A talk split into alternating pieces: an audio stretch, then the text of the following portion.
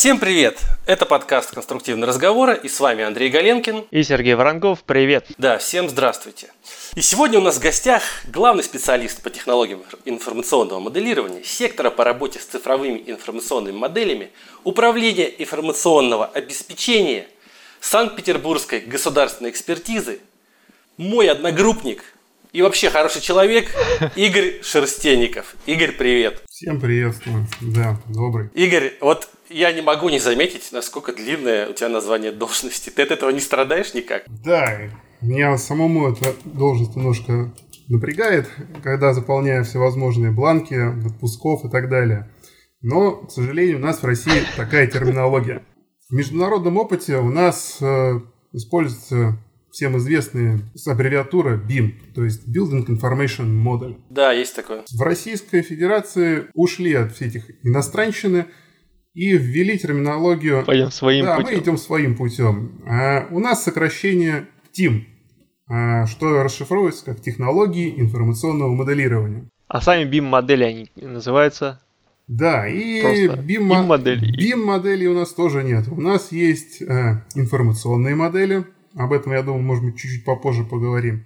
И как составляющие этих информационных моделей, цифровые информационные модели, то, что обычно все называют вот это BIM-модель. Мгм. Сразу предлагаю из огня до в полымя. Вот BIM-модель, Игорь, на твой взгляд, вообще живучий, живучая концепция, живучий инструмент? Или же это все-таки такая крутая фишка на бумаге, но а на практике не очень удобно этим всем пользоваться? В текущих реалиях. Хороший вопрос, да. Он такой животрепещущий. Э, Скажем так. Если э, грамотно поставлены цели, то это нужный инструмент. Но в большинстве случаев, в 95%, скажем так, это красивые слова ото всех звучат. От тех, от тех компаний, которые говорят, у нас BIM-моделирование, мы... Это немножко искажение всей концепции идет. Они решают какие-то локальные задачи, но не глобально, кто ставит тот же Минстрой перед собой. А вот что, какие задачи ставит Минстрой, раз ты уже сказал про это? Ну, мне просто интересно самому, какие задачи вот именно определяет Минстрой в плане вот технологии информационного моделирования?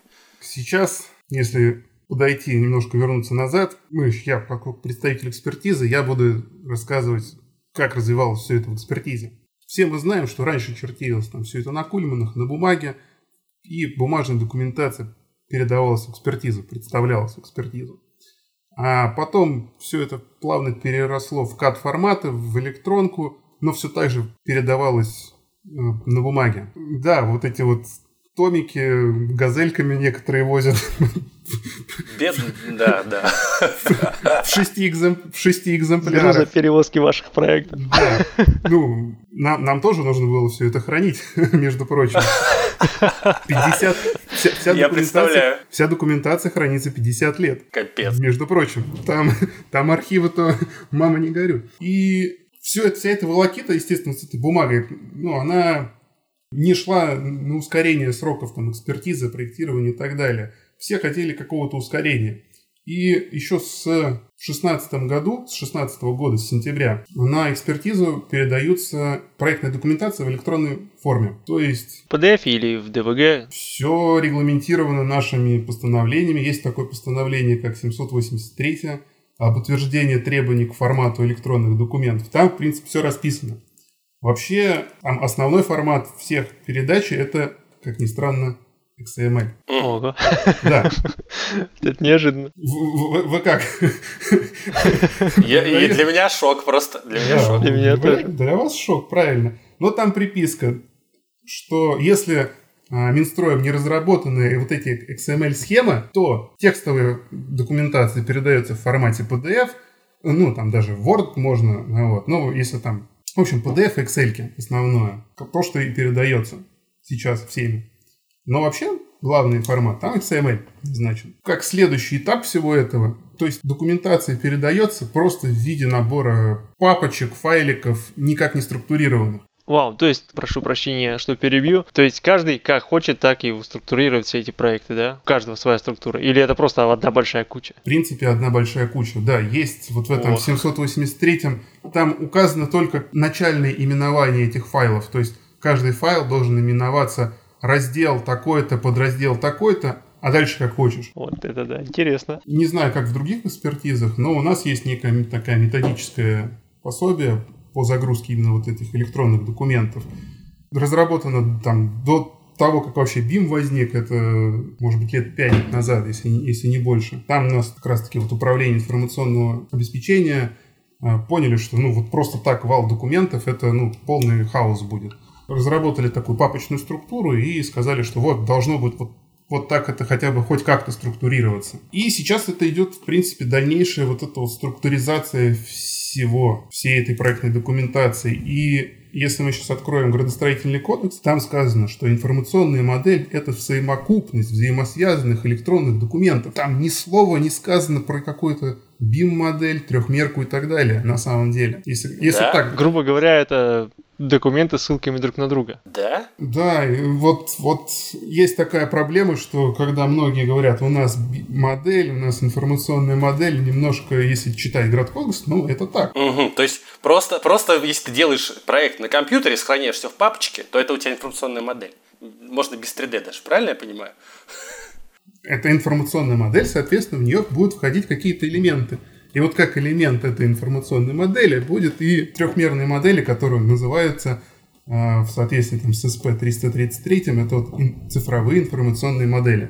Это открытие прям для меня, честно говоря. И, Интересно. в принципе, вот эта вот информационная модель, это как э, такая база данных об объ- про объект будет. Она на самом деле не то, что Минстрой идет немножко дальше. Это не просто набор папочек и документов будет. Сейчас э, новые СПшку 333, это такая основная СП по информационному моделированию, наверное. Кстати, да, у меня к вам такой встречный пока вопрос. Какие вы ГОСТы, своды правил по информационному моделированию вообще читали, знаете, слышали? Мне стыдно признаться, но я ничего не слышал и ничего не знаю. Я видел, что есть эти ГОСТы, даже их открывал, но не читал, честно признаюсь, не читал есть- ни разу. В принципе, да, вроде как люди модели трехмерные делают, но им до этих ГОСТов, сводов правил сейчас, ну, они не применяются так яро. И вот в этих новых редакциях э, текущих там сводов правил там такое глобальное немножко изменение произойдет. А, В принципе, там уйдет как класс некоторые, не знаю, документы. То есть там, может быть, вообще уйдет пояснительная записка в Варде. Мгм. То есть э, А вместо нее будет что-то или как-то... поля, ну, поля данных, Она про- по- просто уйдет. поля, куда нужно будет заносить эту информацию. А вот, это прикольно.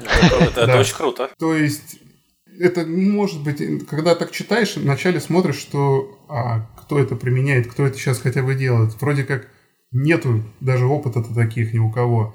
И это такое, как некое ТЗ на разработку какой-то системы больше иногда походит. Такой посыл интересный, потому что сейчас, а, да, у нас есть, э, например, 87-е постановление о составе проектной документации. Там сказано, что пояснительная записка должна вот включать в себя то, то, то, то, то, то. Но каждый проектировщик делает как хочет, в принципе. Да, Ну, так будем- и есть. То есть, да, должна быть так, но в каждой проектной организации это все... Попробуй найти нужные тебе данные в этом, в, в этом документе, вордовском или там в PDF-ке. Наверное, да, порой бывает непросто, потому что в разных организациях действительно разные стандарты, ну и разный шаблон просто используется для этой пояснилки. С этим я тоже встречался, сталкивался. А про IFC модели или про какие-то форматы вот в этом новом СП э, будет что-то? Или же это все так и останется, как набор связанных друг с другом файлов? Ну, то есть основная логика, да, что передается вот набор этих файлов с какими-то структурированными полями. Так же, как вот раньше в 783 приказе было сказано, что основной формат это XML. Если не разработанный XML, то передается в каких-то там в PDF-ках и так далее. Так и здесь. Основной формат тоже там, кстати, XML, между прочим. Это прикольно. При- приколист. Так. А, а- а если не разработана XML-схема, то цифровые информационные модели передаются в открытых форматах, таких как XML, либо аналоги, прошу прощения, в формате AFC, либо аналоги. И, соответственно, тоже там есть какие-то сканированные документы, то PDF-ки, ODS-ки и OD, ODS. Ну, короче, открытый Open Design Word и Open Design Excel. А, вот смотри, Игорь, ты говоришь IFC. А, вот этот формат, да, который, ну, мы знаем, что IFC это как, как PDF для 3D. Ну, это мое, мое восприятие. Ну, может, я, может, я, я, я, я, я тоже, честно, иногда такое сравнение делаю, что да. когда человек не понимает, о чем идет речь, ну, проще сказать, вот у тебя есть Word, ты его или есть какой-то любой, там, не только Word, любое приложение, то ты из любого можешь сделать PDF. Это будет единый формат, и вот ты передаешь PDF, и везде читается, все хорошо, ну, практически на любой, наверное, машине можно открыть. Он вроде как не, не редактируемый, то есть он не изменится, он ты на любых машинах откроешь его одинаково. То же самое с вот, цифровыми информационными моделями. Софта, в которых их можно делать, его много. Под разные цели, под разные задачи. Его много. Но из всего этого софта, практически из всего, можно выгрузить такой вот открытый формат AFC. Он разработан независимыми... Non-profit organization, ты имеешь в виду? Да, он non-profit organization, то есть... Некоммерческая организация, по-моему, вот, по-русски это Правильно. Как с языка сорвал. Объединение некоммерческих организаций, которые разработали этот стандарт для вот обмена между всеми программными комплексами. процесса? Да. Строительного. Да, это, по-моему, Building Smart же его разрабатывает. Все там, верно, Building Smart. Вот смотри, да, IFC, да, все, это формат обмена. А вот что все-таки с нативными форматами программ, да, все знают, что есть Revit, все знают, что есть Tekla. Вот эти форматы, ну, можно ли в нативных форматах подавать вот модели в экспертизу? Или все-таки нет, только, только в IFC? Фу, тут... В XML. В XML. Ну, XML, XML, ладно, XML, извините, XML. Что с нативными форматами? Ну, допустим, не умеет проектировщик в IFC переводить. Ну, какой-то странный, не умеет в IFC переводить. Могу ли я вот ревитскую модель просто вот как ревит, хоп, и экспертизу подать? Или это все глупости, так делать нельзя? Тут еще нужно опять вернуться к нашему законодательству. Ну, к сожалению, да, я немножко чиновник и буду занудствовать, как говорится. Градкодекс вводит терминологию вот этой информационной модели и вводит для участников строительного процесса и э, нормотворцев определенные функции, то есть определение перечня случаев, когда нужно вообще делать эту информационную модель, формата передачи, там, использование классификаторов и так далее. Но это должны быть подзаконные акты к градостроительному кодексу, и их сейчас нету. То есть фактически это такой пока что немножко правовой вакуум. То есть проблема в том, что ну, нет нормативов вообще в принципе, да? Да, то есть экспертиза то должна польз... да, пользоваться существующими нормативкой. То есть это вот 783 ППРФ, 145 ППРФ, там 87 ППРФ. Там ничего, там ни слова нету еще там про каких-то эти информационные или цифровые модели. То есть фактически в экспертизу сейчас передается проектная документация. Все еще. Все То еще. есть нет основания, чтобы принять BIM-модель. А, да. Но... Так, а... Да. подожди, подожди. А чем же все-таки ты занимаешься в экспертизе? Если BIM-модели они не... Именно, именно как с языка сорвал. Но правительство дало определенную цель. Движение в светлое будущее. Вектор. Вектор, да, вектор задан, и понятно, если ты не будешь как говорится, под лежачий камень вода не течет. А, так и здесь. А, вектор задан. Еще не, до моего прихода в экспертизу, я, кстати, да, я работаю в экспертизе там чуть больше двух лет. Губернатор Санкт-Петербурга тоже активно развивал эту тему. И просто в некоторые государственные контракты было вписано выполнить информационную модель и предоставить экспертизу. И было выбран перечень, там порядка 25, ну, более 25 объектов госзаказа. Ну, у нас по Питеру в основном это детские сады, школы, поликлиники, которые проектировщик а это должен сделать. какая-то общая тенденция, ведь, да, перехода на информационное моделирование. Я почему спрашиваю? Потому что, общаясь э, с мостовиками, у них, поскольку все мосты это э, государственное участие, государственное финансирование, у них есть требования по BIM-модели. То есть им нужно сделать BIM-модель моста. И у них есть э, целые отделы, которые занимаются созданием именно BIM-модели. По факту это просто трехмерка, то есть это как бы трехмерное моделирование, но с какими-то назначенными материалами и так далее. Ну, условно говоря, там это проект Revit, это проект Tekla, да, то есть это вот что-то такое. просто трехмерка для того, чтобы ну, удовлетворить это требование заказчика. И по факту им нужно сейчас в два раза больше работы делать. То есть сначала они делают проект на бумаге, потом переносят его в 3D. Вот э, переходный этап с документацией на BIM модели, он предполагает именно тоже выполнение вот этой двойной работы? Или же в какой-то момент времени мы просто скажем, окей, все, вот с 1 января переходим все на BIM модели, все, бумажки свои больше нам не, не несите. Несите XML. Ну, по поводу двойной работы. А, на самом деле, вот при таком подходе, когда делается вначале обычная проектная документация, а потом создается вот там цифровые информационные модели, да, получается, может быть, задвоение работ.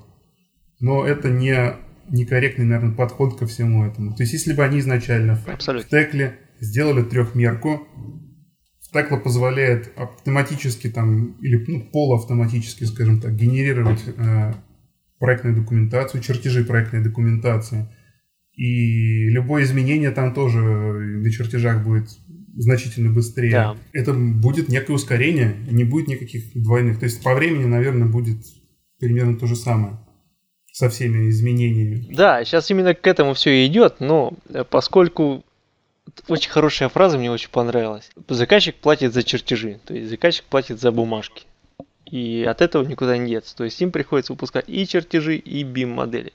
Но поскольку, ну, та информация, которую я сейчас сказал про мостовиков, это, честно говоря, староватая, конечно, информация. Это где-то три года назад мы общались. А, три, три, три года это много, да. Да, три года это много, действительно. Сейчас может быть как-то по-другому. У нас есть уже клиенты, которые работают в текле с мостами и выпускают документацию, я знаю. Э, называть их не буду, потому что не знаю, это будут ли они рады, что мы их назовем. Вот. Ну, в том, в, том, в том смысле, что у них, может, какая-то конфиденциальность и так далее есть. Короче, вот сейчас все-таки все приходит к тому, чтобы проектировать в 3D и с, этого 3D сдирать чертежи. Да, а не наоборот. Просто вот как-то я так понял, что основная идея в том, что многие делают бумагу, а потом кто-то параллельно по этой бумаге делает 3D, BIM-модель. Да, Если... поднимает. Вот, да, да. Такое есть. Термин поднимать модели, да, именно. Ну вот больше каких проектов? Вот тут есть какой-то инсайт в эту, в, эту, в эту сферу? То есть больше моделей, которые сделаны по бумаге или наоборот, бумага с моделью снята? Вот есть какое-то понимание, все-таки ты в этой среде, мне кажется, может, что-то там больше видел, чем мы. В, цел, в целом по отрасли или конкретно то, что заходит в экспертизу? Ну, какой у тебя, какая информация есть, вот то и поделись. Любая будет полезна. Был такой опрос и в 2018 году проводился, и в 2019 от компании «Конкуратор». Как раз-таки они выясняли процент использования технологий информационного моделирования в принципе по отрасли строительной. И что в 2018, что в 2019 был, по-моему, 24%, я точно не помню. Ну, в общем, четверть, примерно четверть организаций используют технологии информационного моделирования. И мое мнение, из этой четверти примерно 40% просто говорят, что они используют и используют подход бумага, потом модель.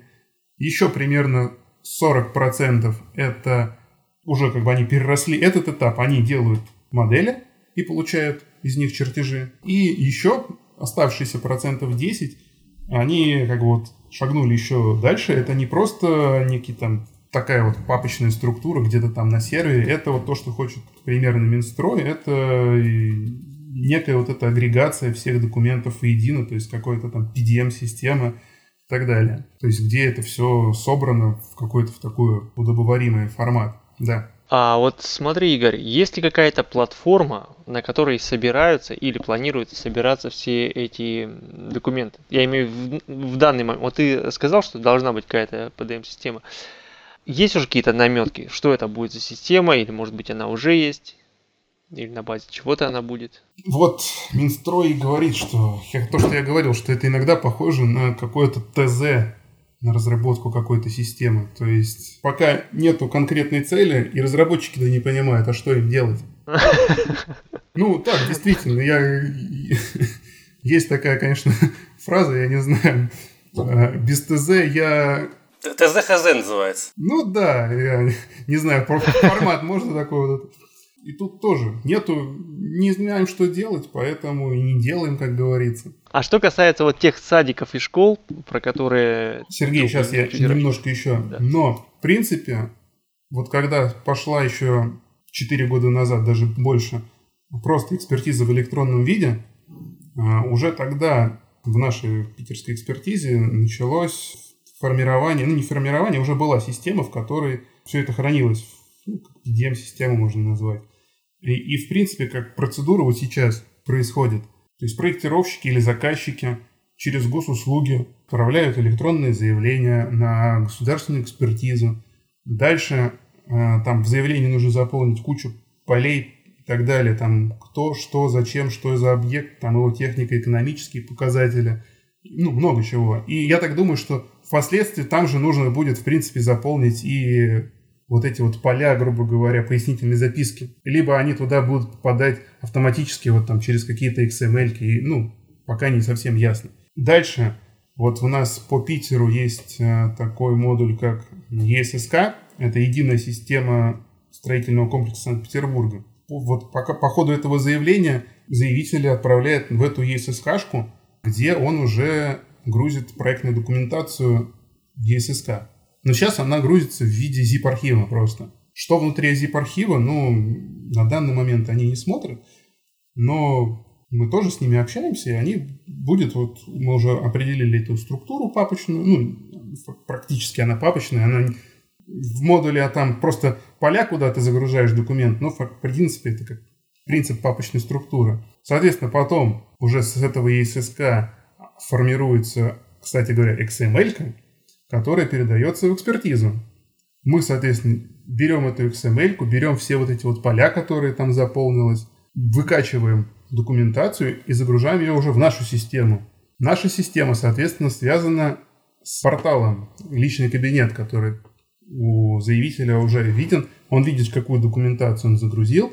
И, в принципе, на этом же личном портале, ну, в личном кабинете когда по ходу экспертизы там видны все замечания, которые выставили эксперты, и там снимаются замечания. То есть, если я, допустим, делаю какое-то изменение после замечания, в ответ на замечание эксперта, то а, это э, изменение, оно подгружается в эту систему обратно. И эксперт видит, что, допустим, я что-то изменил. Там, да, там подгружаются файлики. Но это мы сейчас говорим без бима. Это даже да, без бима. Мы просто, сейчас про документацию Просто говорим. про документацию, да.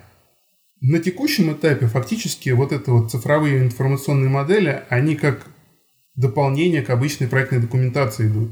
То есть это... А их смотрят вообще, ну вот если мы говорим про эти садики, школы, их проверяют или просто делают пометку, что она есть? Ан- Андрей как раз, как раз таки спрашивал, а чем я занимаюсь в экспертизе? Так, да, да, это мысль хорошо бы закончить, да. Вот, собственно, этим я и занимаюсь, что смотрю эти цифровые информационные модели, э, анализирую их э, и для экспертов передаю как бы дополнительные данные по проектной документации. То есть правильно я понимаю, может сейчас меня поправишь, вот приходят эти модели как дополнение да, вот к, ко, всей, ко всей проектной документации, которая вот сейчас в электронном виде передается. Вот есть ли какие-то все-таки базовые требования к этой вот к этой информационной модели, кроме формата, да, то есть по наполнению, по тому, что там должно быть. Есть ли какие-то требования, на предмет выполнения которых ты эти модели анализируешь? Или все-таки ты просто как бы смотришь и сам для того, чтобы эксперты уже к твои коллеги проверили лучше вот эту электронную версию документации, ты просто для, для них вытаскиваешь какую-то информацию, как ты сказал. Вот. Угу. Требования есть. Эти требования разрабатывали мы же, ну, экспертиза их разработала, последний вот как раз, когда я только пришел, мы и начали с стандартизации моделей, которые предоставляются экспертизу. В наших требованиях они, в принципе, опубликованы у нас на официальном сайте, можно зайти, скачать, посмотреть. А можешь сказать адрес сайта вот сразу? Можно в поисковике набить SPB Exp. SPB Exp? Да. Или там SPB GAU CGE. Ага, да, все сразу вышло. Угу. Там в разделе подготовка цифровых информационных моделей, там уже редакция 2.1 наших требований. То есть вначале была первая редакция, это в 2019 году. Вот в этом году мы вторую редакцию выпустили. Там, соответственно, у нас прописан состав моделей, что должно предоставляться, как моделируются некоторые элементы, мы прописали, и атрибутивный состав у этих элементов. Все это нацелено на то, чтобы получать от проектировщиков вот эти вот стандартные... То есть мы, грубо говоря, стандартизируем, как мы хотим это видеть. Если уйти от этого процедуры, то мы будем, грубо говоря, получать такую же пояснительную записку в Word, которая попробуй найди то, что тебе нужно, нужную информацию, да. Поскольку софтов много, вот мы там уже их перечисляли, Tekla, Revit, у нас есть российские софты, это Renga, Nanocad. Ой, боже, зачем ты ругаешься? Да. И так далее. Софтов много. Мало того, что много софтов, в каждом этом софте проектировщики умудряются там свои шаблоны еще вы, ну, настраивать под себя. Когда приходят вот такие неструктурированные файлы, это дополнительная большая работа, головная. да, большая головная боль, чтобы понять, что вообще там есть. А если в трех словах, какие требования к BIM-модели предоставляются? Ну, я сейчас не говорю о том, что там вот детально, то, что такой элемент моделируется таким элементом и так далее. Ну, в трех словах, что должно быть в BIM-модели? Да, самое, самое основное, Такие, просто. Укрупненно. Да. укрупненно какого-то конкретного раздела. Мы вроде как-то по конструктиву собрались или... Да, да, по конструктиву. Да, по конструктиву. Вот просто поговорим по конструктиву. Ну, основные конструктивные элементы должны быть замоделированы. Понятно, что сейчас э, требовать стопроцентную детализацию всех узлов это зачастую слишком накладно для проектировщиков. То есть мы сейчас просим основные несущие элементы без детализации. А армирование, допустим, в плитах, в колоннах? По желанию выгружается в отдельную модель. На самом деле, вот когда это армирование в 3D в формате AFC, это просто лес палочек. Набор палок, да. Да, с ним сложно работать, его сложно проанализировать. Многие говорят, что вот в трехмерке это проще, что человек... Вообще у человека плоское зрение, бинокулярное. Но на самом деле, да, мы видим все в плоскости, мы воспринимаем все в плоскости. То, что есть какое-то ощущение, что у нас там развита трехмерка, ну, нет. Ну да. Вот. Так, на плоских... Псевдо 3D у нас. Да, у нас псевдо 3D на самом деле. Мы, мы так ощущаем этот мир. Э, язык, язык инженера это чертеж все-таки до сих пор остается, грамотный чертеж с грамотного чертежа намного быстрее снять нужную информацию. По конструктиву, там, не знаю, по узлам, например. То есть сейчас все-таки BIM-модель это дополнение к основному набору документации, нежели самостоятельно какая-то единица для проверки. Она проверяется, но, как я и говорил, что процедура экспертизы, она регламентирована там, в 145-м постановлении правительства. Да. Вот, отклониться от этой, от этой процедуры ну, мы не можем. Логично. Поэтому BIM-модель уже допом идет. Но мы ее, а, мы с этой с цифровых моделей пытаемся, как говорится, выжить максимум, чтобы облегчить, например, жизнь экспертов. Просто приведу там пример не по конструктиву, а основная боль, которая там сложность. Например, детские сады. В детских садах а, регламентируются площади там, групповой ячейки, то есть спальных помещений и так далее. Как, как это делается там, в обычной документации, ну, в проектной документации? А, эксперт открывает чертежи архитектурные. Он открывает пояснительную записку по архитектуре. Дополнительно он открывает пояснительную записку а, технологических решений и чертежи по технологическим решениям. На чертежах он, соответственно, видит просто спецификацию помещений, экспликацию, где написано площади.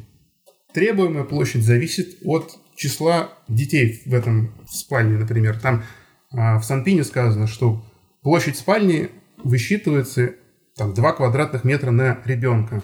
Соответственно, экс... Мне уже нравится. Да, то есть эксперт потом лезет в пояснительную записку по в архитектуре, ищет, где же там, сколько вместимость, грубо говоря, этого этой там детской, ну, этой спальни. Обычно он там это может и не найти. Лезет в пояснительную записку технологических решений находят эту циферку, умножает, например, 20 человек, вместимость, умножает 20 на 2, получает, что требуемая площадь 40 квадратных метров. Сравнивает с тем, что на чертежах, и делает, соответственно, вывод, удовлетворяет или не удовлетворяет. И так для каждого помещения. Да. Так. Ну, там так, понятно, так, так. понятно, что есть свои Лайфхаки. Лайфхаки, да. То есть ты знаешь, что вместимость 25. 25 там на 2,5, там 62,5. То есть, ну, они как бы, они уже в подкорке там эти основные цифры сидят. Он по экспликации так пробегается, ага.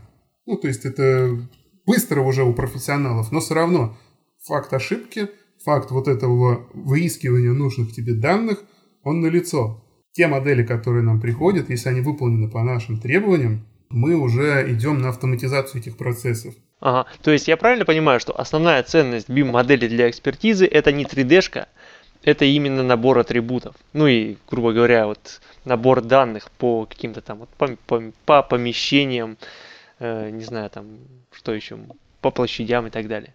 Да, в принципе, это вот как э, мы ее рассматриваем как базу, базу данных об объекте. Угу. Угу. То есть набор табличек. Ну, из, так, из этой трехмерки утрированно можно вытащить набор табличек. Угу. То есть все-таки э, я понимаю, что вот именно вы стремитесь правильному, к трушному биму. Не просто биму в виде 3D, как его многие считают, а именно биму в плане 3D плюс наполнение информации, которую легко можно посмотреть прямо в модели вот этой. То есть вы этим путем движетесь. Все верно, да, именно на это и не только мы, и Минстрой тоже пытается двигаться в этом направлении. Ну, и это правильное направление, потому что BIM, собственно, это, это и есть вот это, то, что я сейчас сказал. А вот смотри, такой еще вопрос. Вот, помимо всех вот этих параметров, которые мы сейчас обсуждали, да, там, с площадями и прочее, есть ли вот в ваших критериях, в ваших требованиях какие-то пункты про сметы, про посы, про там графики и так далее, и на строительство и прочее? Есть что-нибудь что-либо подобное? На данный момент нет, но в планах разработать. Наверное, тоже все это с чего началось еще в правительстве, это как раз-таки, наверное, чтобы с помощью модели проверить, провер, проверять сметы. Мы все знаем наш там любимый стадион новый и его космическую стоимость. Да, все знают. Как я это вижу, приносят сметы, их нужно либо подтвердить, либо нет, а мы тут залили на 100 кубов больше бетона. Ну, может быть, больше залили, может быть, нет. И как-то это быстро пощупать, проверить, ну, невозможно. Я могу пример тоже из своего опыта привести, когда занимался еще проектированием.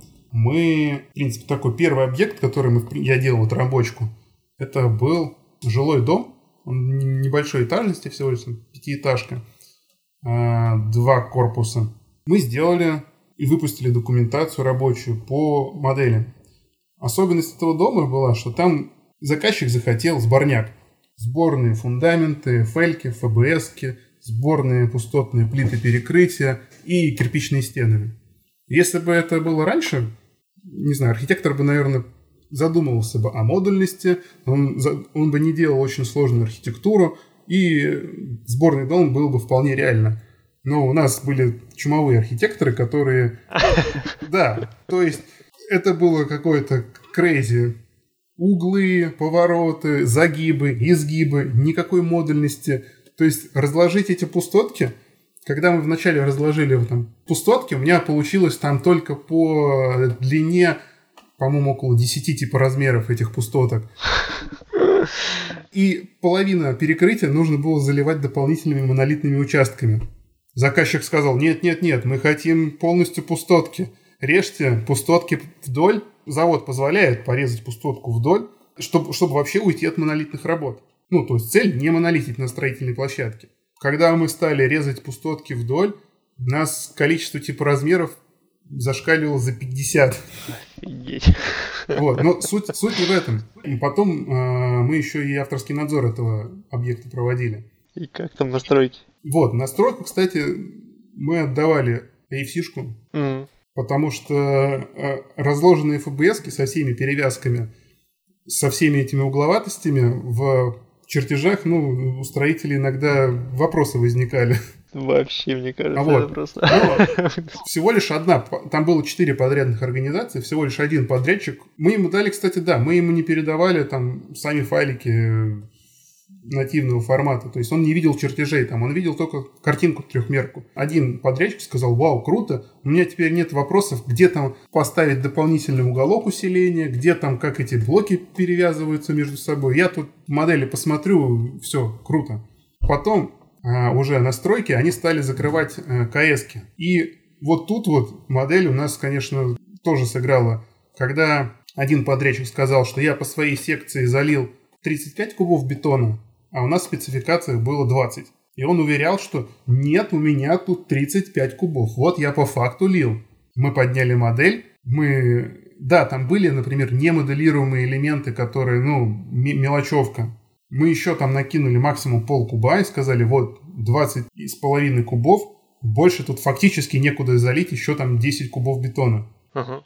Все, больше вопросов по объемам ни у кого не возникало там на, это, на этой строительной площадке. Ну, для стройки, мне кажется, трехмерка это вообще какая-то божья благодать. Так получается, что БИМ, вот это, можно сказать, противоантикоррупционные меры потому что меньше, меньше воровства получается. Вот, так, вот как сейчас Игорь рассказал пример, это вообще круто. То есть БИМ все проблемы закрывает, и еще и деньги экономит, и позволяет жу... жуликов выявить. Вот а, все закрывает. Для чиновников это знаешь, какие проблемы открывает? Да, да, да, да. Ну вот видишь, они же все-таки чиновники вроде как продвигают БИМ, странно, они же не будут сами себя-то. Вот это, вот это прям очень странно, да. Слушай, Серега, мне кажется, после таких высказываний да, наш подкаст могут, могут заинтересовать компетентные органы. А еще приверженность э, американских норм. Ой, да, все, просто я враг народа. Лучше, лучше я, да. Э, сменю тему резко перескочу на расчеты. А вот что касается расчетов, там, прочности, устойчивости конструкции, как-то можно их в часть BIM модели впихнуть? Или все-таки это будет, так и будет отдельный томик э, с пояснительной запиской? О, хороший вопрос на самом деле. И тут в новых вот в этих изменениях SP 333 и в принципе в идеологии информационной модели закладывается, что там будут расчетные модели сидеть еще. Так-то было бы удобно, я думаю, для эксперта, то есть он тыкает на колонну, ну, у него там какие-то да, акценты это, использования. Это было бы удобно, но пока не совсем ясно, что подразумевается там под этими расчетными моделями. Это в каком формате этот файлик, либо тоже в AFC-шку все это перекидывать. На самом деле, из части расчетных комплексов можно выгрузить AFC. Из того же да. SCADA, даже из SCADA, можно вообще выгрузить конечно-элементную модель в AFC. Прямо вот эти вот конечные элементики будут в AFC-шные если к ним закинуть свойства, коэффициенты использования или там максимальные усилия в этом элементе, ну да, это будет удобнее, чем э, рассматривать это в двухмерке в PDF-ке. Вот у нас на одном из прошлых подкастов мы как раз разговаривали с экспертом, который занимается проверкой, проверкой расчетов, ну и он говорит, что чаще всего предоставляет картинку с зеленой схемой и типа угу. все хорошо. Да. Ну так да. и есть, да. Просто картинка и смотри как хочешь. Но тут, конечно, тоже вопрос, что предоставив это в формате AFC, можно там, не знаю, где-то потерять данные, не знаю, там шарнирах и так далее, и так далее. Мы, мы уйдем от зеленой картинки в плоскости к зеленой картинке в трехмерах. В объеме. Ну да. Да. От зеленой картинки никуда не денешься. То есть как проверить валидность этих результатов, что вот все зеленое? Я понял. Мы когда готовились к подкасту, мне Андрей э, говорил про степень детализации. Андрей, может, сам задашь вопросы? Да, ну это вот в части, возвращаясь к предыдущему нашему обсуждению, вот про все вот эти требования, которые у вас прописаны на сайте на сайте экспертиза, да, там документы ваши. Вот есть ли в этих требованиях вот, упоминание такого слова или аббревиатуры, как LOD, то есть Level of Detail, уровень детализации? Ну, многие, наверное, знают, кто BIM занимается, что это значит. Вот что-то про это есть в этих требованиях? Мы намеренно ушли от этого термина и вообще его не используем. Очень просто даже в профессиональном сообществе вот эти вот level of детейлинг, они в разных странах трактуются по-разному. Эти лоды от организации к организации тоже весьма условны. А для экспертизы важно проектное местоположение элементов, проектная геометрия и атрибутика. Вот как это можно упихнуть в какие-то лоды, немножко непонятно. Мы для части элементов допускаем, например, просто, если вот касаемо детских садов, школ, например, учебные парты, стулья и так далее, можно просто замоделировать кубиком с проектными габаритами, и все, не нужна вот эта вот там до каждой финтифлюшечки в э, модели элемент. Ну и тогда и модель гораздо легче получается и проще вертится, конечно. Кстати говоря, вот насчет, если брать колонны, там, допустим, или балки железобетонные, то, наверное, тоже, в принципе, не важно там местоположение арматуры зачастую. Э, важно, сколько ее, этой арматуры, какой она длины, какие хомуты, какого диаметра и так далее. Ну, с точки зрения, конечно, конструктива, важно, куда запихнется эта да, арматура. Да, да, да. В растянутую или сжатую зону. Виду, вот если брать там, допустим, по сметам и так далее, э, ну, если использовать эту модель для проверки смет, каких-то таких вещей. То есть важно, по, по сути говоря, сечение, сечением расположения этой арматуры, там, где какой шаг, хомутов, и твердотельная модель этой арматуры, она по сути как бы не нужна, да, наверное, для проверки. Ну, хотелось бы, конечно, ее тоже видеть, но просто с этой вот э, твердотельной арматурой, ну, сложно. Это, то есть по, по каждой балке нужно сделать самому в какой-то в среде визуализации разрез, посмотреть на это вживую. А там арматура маленькая, ну, то есть приблизить. Ну, для прокировщика тоже на, на стадии П там моделировать все все армирование, это тоже будет лишнее. Ну, у нас сейчас э, армирование, да, оно идет добровольным, скажем так. То есть, если проектировщик делает армирование, то хорошо. Понятно. Игорь, а вот в этих информационных моделях э, вся информация будет, ну, планируется, что вся информация будет только текстовая, или же все-таки какие-то графические пояснения, может быть, в каких-то элементах, графические аннотации, они тоже будут иметь место? Ну, если мы говорим о формате EFC, то там не передает, то есть там передается... В IFC, в IFC нету, конечно. Там да. этого нету. Как дополнением, в принципе, можно, конечно, связать там, через какие-то, условно, ссылки, элементы с чертежами, но это там дополнительная работа, и пока не совсем ясно, как этим пользоваться, как это контролировать. Игорь, а вот смотри, ты можешь как-то поделиться своим ощущением про качество тех моделей, которые сейчас подаются на экспертизу? Вот твое к этому отношение насколько они хорошие или насколько они плохие по процентам соотношения, вот, да, какое количество хороших, количество плохих. Ровно как и качество самой проектной документации. Не, ну на самом деле где-то 50% это поднимает модель со всеми вытекающими из этого последствиями. Где-то еще половина это получают чертежи с модели, соответственно, у них все получше в плане модели. То есть когда, когда поднимается модель, зачастую это отдается там на, суп, на субподряд, насколько я понимаю ну, процесс проектирования, все, все наверное, знают, там, перед сдачей в экспертизу это там идет нам нужно там быстренько доделать, да, переделать еще что-то. Ой, а тут архитектор вообще архитектуру поменял. А кому-то там отдали на суп подряд какие-то чертежи, по которым это поднимается. То есть не, успеть поднять модель измен... ну, по изменяющейся этой документации. И зачастую документация не соответствует представленным моделям. И такой вариант есть. Одни проектировщики, вот это буквально, видимо, связано с карантином, что все сидели по домам, тут такой прям вал, вал моделей пошел. Предоставили файлы цифровых информационных моделей в формате EFC. Мы попытались открыть, не открывается. Там была модель архитектурных решений, конструктивных и сводная модель. Мы подумали, ну хорошо, не открылась модель конструктивных и сводная. Архитектура открылась стали разбираться. То есть, в принципе, EFC а, файл это его можно открыть там в текстовом редакторе, там у него обычная простая структура, то есть там можно разобраться, что там происходит. Там строки, ссылки, строка на строку и, и данные. Все. Открыв те файлы, которые не открываются, этого не обнаружилось. Да, мы, мы, а, соответственно... Я понял. Мы прогнали, посмотрели.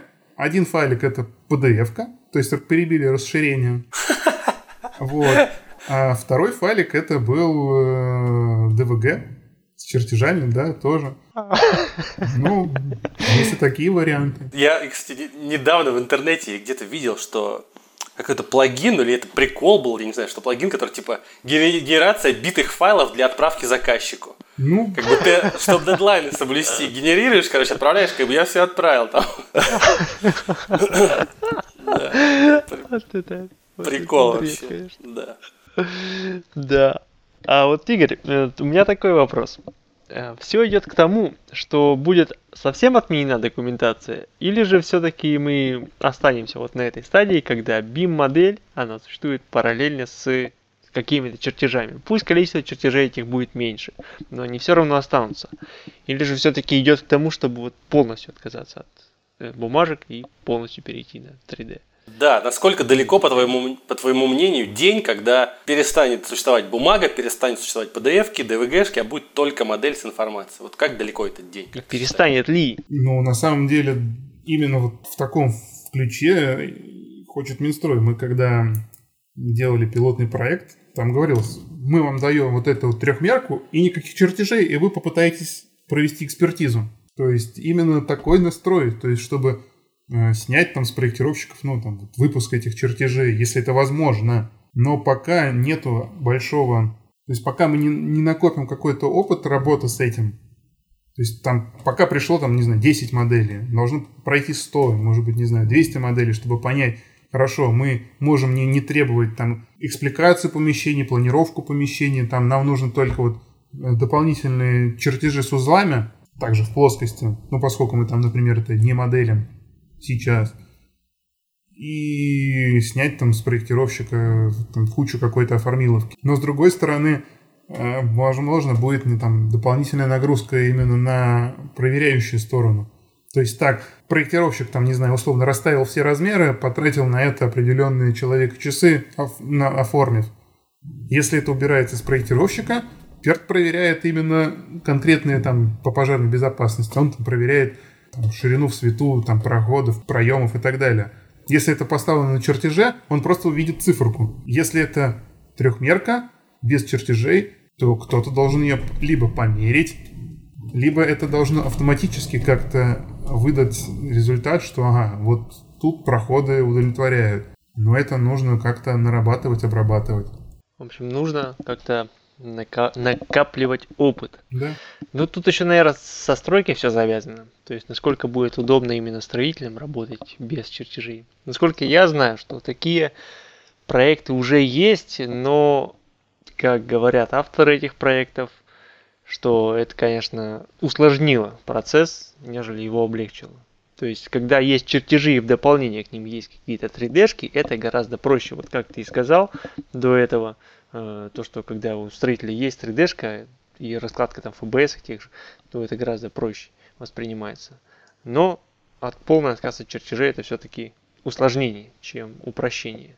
Ну, по мнению авторов тех. Ну, я пока тоже не, не склонен к тому, что вот через год-два уйдет полностью документация, ну, чертежи именно документация. Пока без них, наверное, будет тяжеловато. Я еще вот такой вопрос задам. Сейчас очень активно развиваются нейросети.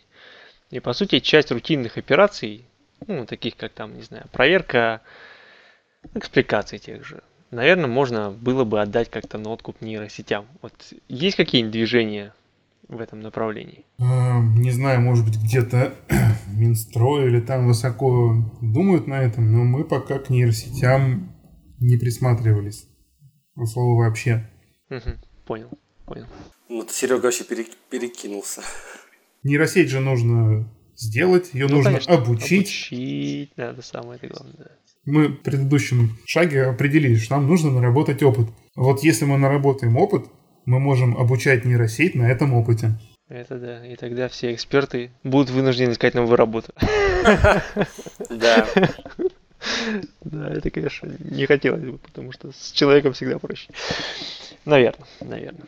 Машину, по крайней мере, с машиной не договоришься. Зато, может быть, э, не будет таких ситуаций, что проект разрабатывался, там, не знаю, в течение там, года, на самом начальном этапе была допущена, не знаю, какая-то ошибка, и она вскрылась только на этапе экспертизы, из чего там нужно полпроекта переделать. Ну, кстати, да, это вот если пофантазировать, можно же периодически просто загонять этот проект или просто запустить эту нейросеть. Либо, либо просто, чтобы проектировщик... Ну, это, конечно, тоже, это не только тогда экспертиза страдает, но в плане, что рабочих мест. Если бы была система, которая просто не давала сделать так, как нельзя. Ну, то есть, вот здесь, здесь нельзя ставить эту стенку, ну все, ты ее не можешь физически в системе вот там это поставить, потому что там нарушается там, противопожарный путь, например. Но тогда проектировщик это будет как такой, не знаю, робот, ну даже не робот, я не знаю, уйдет, может быть, какая-то творческая жилка, то есть ты будешь по шаблону Ну да. растыкивать Ну, что-то. более зарегулированная будет тогда вот это.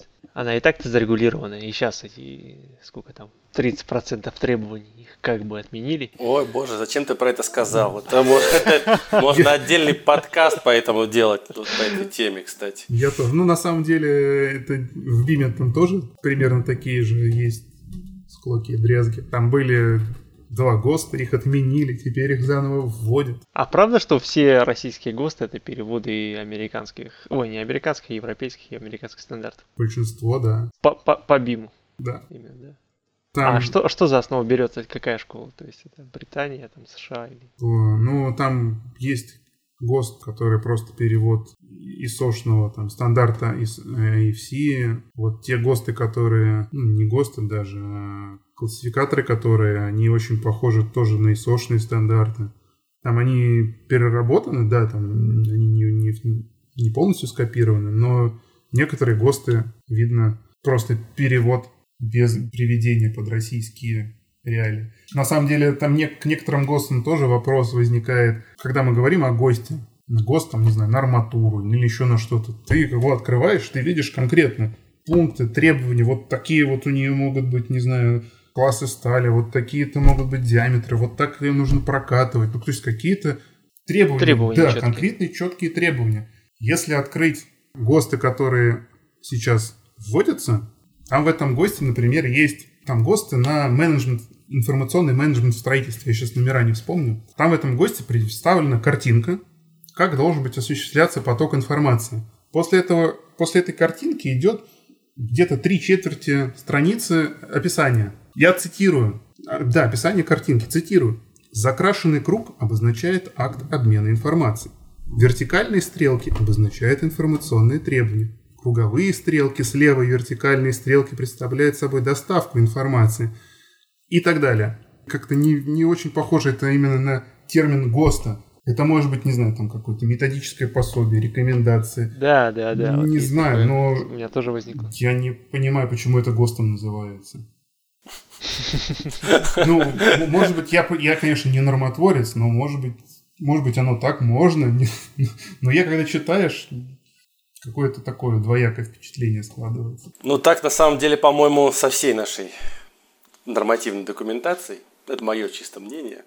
Даже когда пишут русские, никакие не переводы, вот примерно все в таком же ключе и написано.